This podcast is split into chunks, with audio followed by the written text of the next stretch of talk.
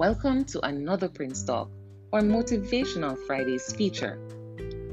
One person has coined that FEAR, F E A R, as an acronym means false evidence appearing real. In this scenario, fear is seen as an illusion. Another approach taken by someone else for the acronym FEAR is face everything and rise. In this situation, you are asked to take on the circumstances and overcome them. Fear, F E A R, according to the Oxford Dictionary, means the emotion of pain or uneasiness caused by the sense of impending danger or by the prospect of some possible evil.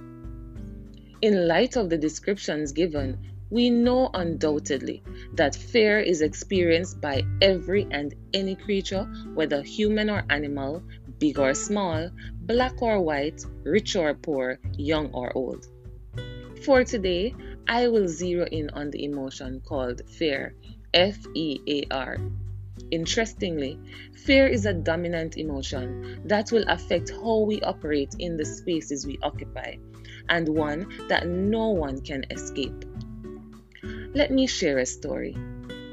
We had a dog named Chase, and because he was a cross between Rottweiler and Pitbull, his features were quite intimidating because, simply put, he was a big brown dog. When persons saw him, the immediate reaction was to approach with caution. When my brother got him, the intention was to use him as a guard dog for the house. My brother felt that with him, there would be no need for an alarm system. One day, he got loose and went through the gate and headed to the road.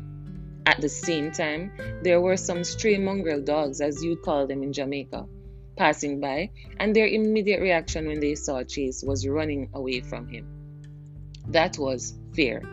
However, when they started to bark, they realized that Chase was actually running away from them instead. This was also fear. They further realized their strength and developed confidence and started running towards him as a group. And do you know what happened? You guessed it. Eventually, Chase ran back inside the yard. Can you imagine how shocked we were? I will also add that disappointed and embarrassed for Chase were some of the emotions we experienced.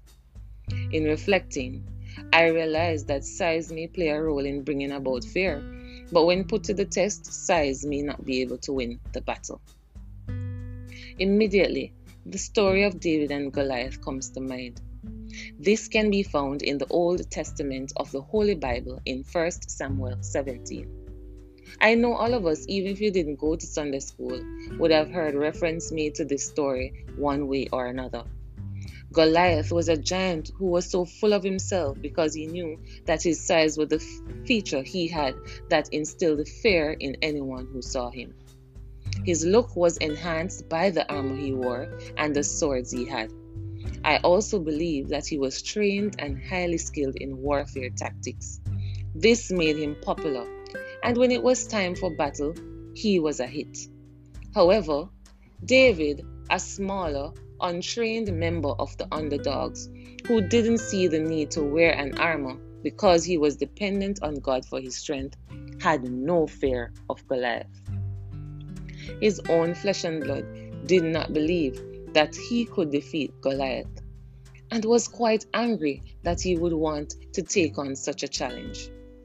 However, he was given the permission by Saul, the leader, and David, the shepherd boy, in the midst of ridicule and the chants of naysayers, directed one stone using his sling at Goliath's head, and he fell to the ground and died. If persons were still in disbelief, his head was cut off and taken as proof. In this situation, there would be no need to fear someone who was no longer a threat, literally. Fear, F E A R, can be overcome with courage, not found in yourself, but coming directly from God. What is man that we should be mindful of him? God gives us significance, and that's what should drive us. Fear can be so debilitating. A prime example is the covid nineteen pandemic. When the pandemic first hit us in March twenty twenty, it was one suspected case who traveled to Jamaica from the U K. It led to the lockdown of a community. This was Bulbi. And when we realized that this was a serious disease, then fear came into play. The fear of this disease slash virus spreading to other parts of the country was in everyone's mind. I remember I was in the heights of pregnancy with my second child, and it was advised that being pregnant made you in the category of high risk, which meant that I had to stay put. Everyone in my home had to stay put. I remember my husband had the responsibility of shopping and the responsibility of washing every item that was bought every time he brought them home. And then you better not touch anything at all. So they would remain on the veranda and would get thoroughly washed before being taken in the house. If for a second you felt that your hand brushed past an item that was not sanitized, then fear took you over and you wondered if the virus was transmitted. When I went to the doctor, that was another ordeal because I had to ensure that I didn't sit on the chairs inside, but instead waited in the vehicle until the doctor was ready for me. The mask that I wore was a heavy-duty N ninety-five mask that was worn by chemical engineers in a bauxite plant. When a man saw my husband one day, he said, "No, sir, you're not dead from covid nineteen. When I was in the doctor's office and saw persons, immediately I was wondering, do these persons have covid nineteen? That was the emotion of fear at work. I empathize also with the family of Jody and Ferron, who died during childbirth because fear was at play, which led to her demise. Fear can cripple us and make us do things that we would not do under normal circumstances. Let me share another story. In high school, I had a classmate that was just fearful of lizards. Knowing this, one of the males brought a rubber lizard to school and decided to play a prank on her. So unaware, he placed a rubber lizard on her desk and then waited until it got her attention.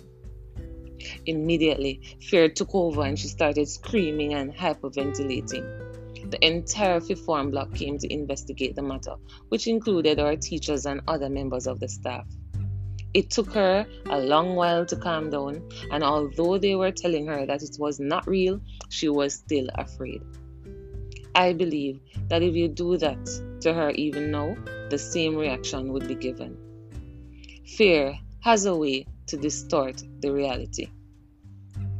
In the school environment, fear may exist because of other persons. Unfortunately, some of our students prey on those that they may consider to be weaker than them. In any school environment, that is just not welcomed. The feelings of fear may lead to other emotions such as insecurity and depression. I remember at high school there was a boy who would jeer another boy every time he passed his class. The feeling of fear took over. However, another emotion developed, and that was revenge. That boy was not able to take it anymore and responded by giving that young man a knockout punch, which led him to seek medical attention, much to the dismay of the parents. Although the student stood up for himself, it was not the best decision in the long run. In reflecting, bullies which instigate fear should never be seen as threats because when you assess who they are, they behave like that because they are woefully inadequate as it relates to emotional intelligence. They lack self-confidence and feel that the only way they can receive acceptance is by intimidating others. Bullies, that cannot be a space that you should occupy. In the educational space, you should be focused on adding to a space that will benefit you and your peers. I would encourage you to feel empowered and reassured, F E A R, that instilling fear, the negative emotion, will never give you true purpose and fulfillment. Fear in the school environment may be linked to feelings of inadequacy, where one may feel that they may not be able to achieve success. In the case of a student, when he or she may have to sit a test or examination, the feelings of fear may make them underperform. This is quite ironic because it is the desire of every student to do well, but some students are not able to control the emotion of fear. This is so true as it relates to their perceptions of subjects. Mathematics is a prime example. It is the view of many that this subject is quite difficult. However, I must encourage students to feel empowered and reassured, F E A R, that you will overcome any obstacle that may be experienced at school. In the educational space, staff members must not have the fear that you cannot achieve ultimate goals of success, especially in the covid nineteen environment. You can do great things, especially when you depend on the Creator, who would have created you in His own image and likeness. Stir up the gifts in you and have no fear. Missus Daley Murray, the senior secretary, wrote this thought this week. You are stronger than all your fears put together. And I mean, when I saw it, that was quite spot on, because I realized that you, the staff, will be able to overcome fear brought on by the many circumstances that present themselves daily. If there is any person or animal that has not experienced fear, he is no longer alive. What are your fears? How will you overcome them? I challenge you this day to feel empowered and reassured, F E A R. Lastly, I want to thank you, our Cedar Grovian staff, for the hard work that you continue to do to make the space an effective one. I want to thank all the teachers that would have made a sacrifice to adjust to the face-to-face school environment with the upper school students from January eleventh, twenty twenty-one. I want to encourage everyone to continue to manage the covid nineteen environment effectively by being the guardians in ensuring that all persons comply with the protocols. I want to especially thank the janitorial staff who have to make concerted effort to make the plant frequently sanitized. I want to thank the administrative team who have provided that support to ensure that the school is still keeping its stakeholders connected. Students and parents continue to show up and keep the engine running. We appreciate you. On Thursday, February fourth, twenty twenty-one, at two thirty p.m., the appreciation ceremony for Reverend Doctor W A. Blair, our past board chairman, will be held in the auditorium for invited guests. Due to the covid nineteen restrictions, the number of attendees face-to-face will be limited. As such, please understand that the opportunity for persons to attend virtually on various platforms such as Zoom, Facebook, and our newly developed YouTube page will be provided. Give the full support, as Reverend Doctor Blair has served well as the person who was instrumental in ensuring that this school was built by the government on the land owned by the New Testament Church of God in Jamaica and the Cayman Islands. Keep safe. Hug and kiss your loved ones. Feel empowered and reassured. Fear. F E A R. From your acting principal, Missus Janelle Prince.